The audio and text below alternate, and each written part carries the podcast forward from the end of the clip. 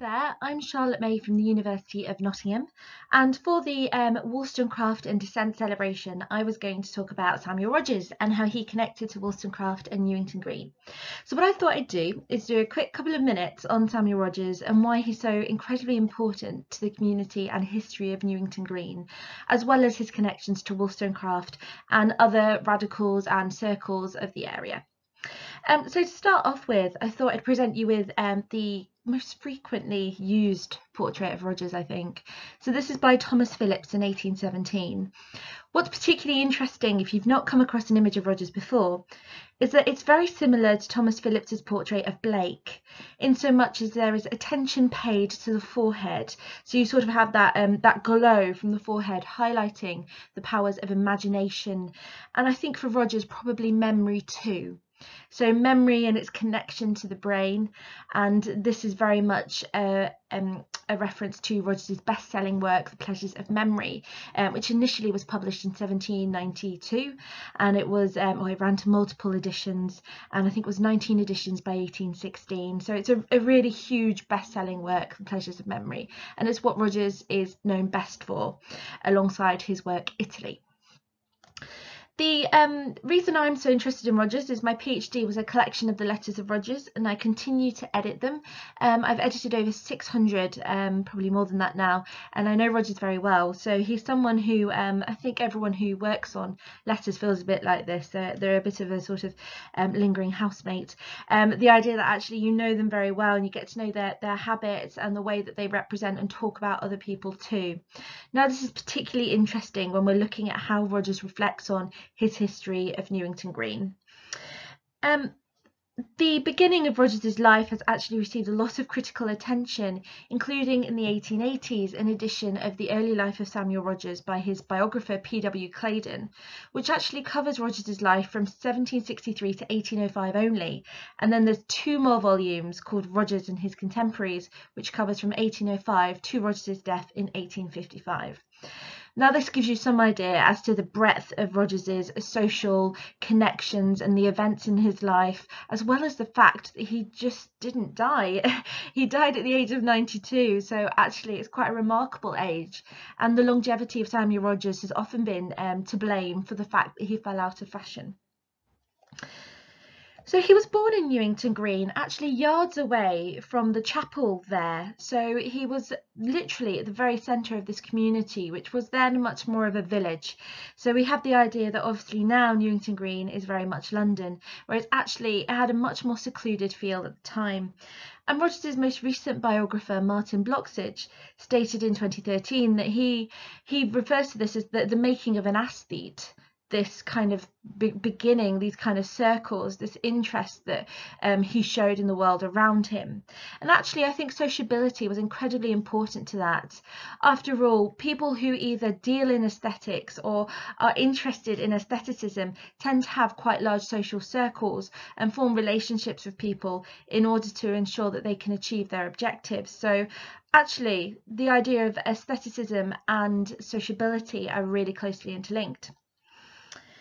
Both sides of Rogers' family were, were nonconformists, um, so actually he can trace his family quite back quite a long way, and this is really important for Rogers growing up, because actually he's a Presbyterian from seventeen eighty-nine, um, but he does grow up um, in Newington Green among the crowd of different people there, particularly including Richard Price, who actually lived next door.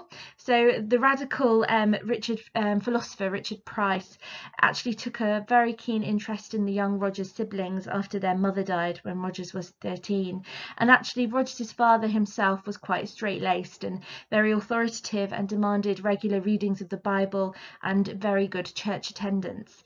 So actually Richard Price was very much someone who would, um, there is a story about him going back, tracing his steps through Newington Green to um, turn over a beetle who was on its back. Um, you know, this idea that he was very interested in nature and very amiable Um, pervades Rogers's recollections of him, and actually Rogers himself did write an unfinished um, biography of Richard Price, which is currently in the Sharp Papers at um, University College London. It's also important that Rogers was known as a banker poet. I mean, to what extent this is actually important when reading his poetry, I would I would be very critical of.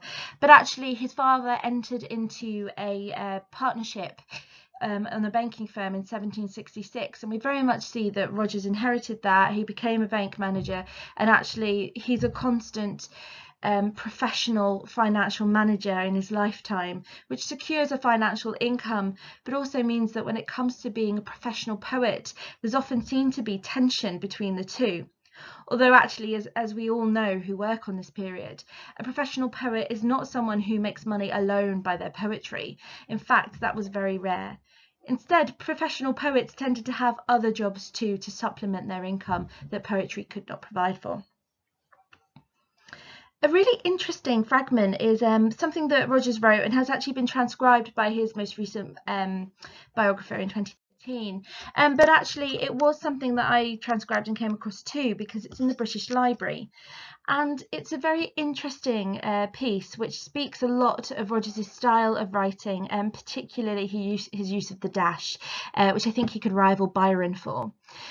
So he states, when recollecting his youth, "I was born, not in a great town, nor yet where the curfew bell was unheard at nightfall, on a summer evening. My parents, not noble yet not ungentle, eminent as were my ancestors in the best days of England for fervour of religion, high-mindedness, souls above this world.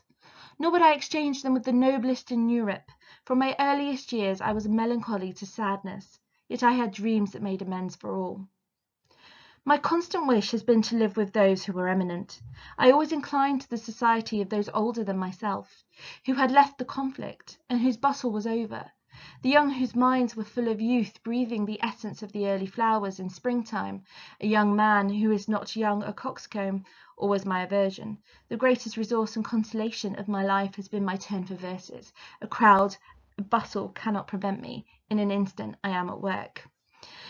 So from this, we know a lot about Rogers' writing style, and it's it's sort of, um, I think the word gloss is quite a nice way to use this, when Rogers is very reflective. And actually, we can see this, this kind of idealised Newington Green coming through.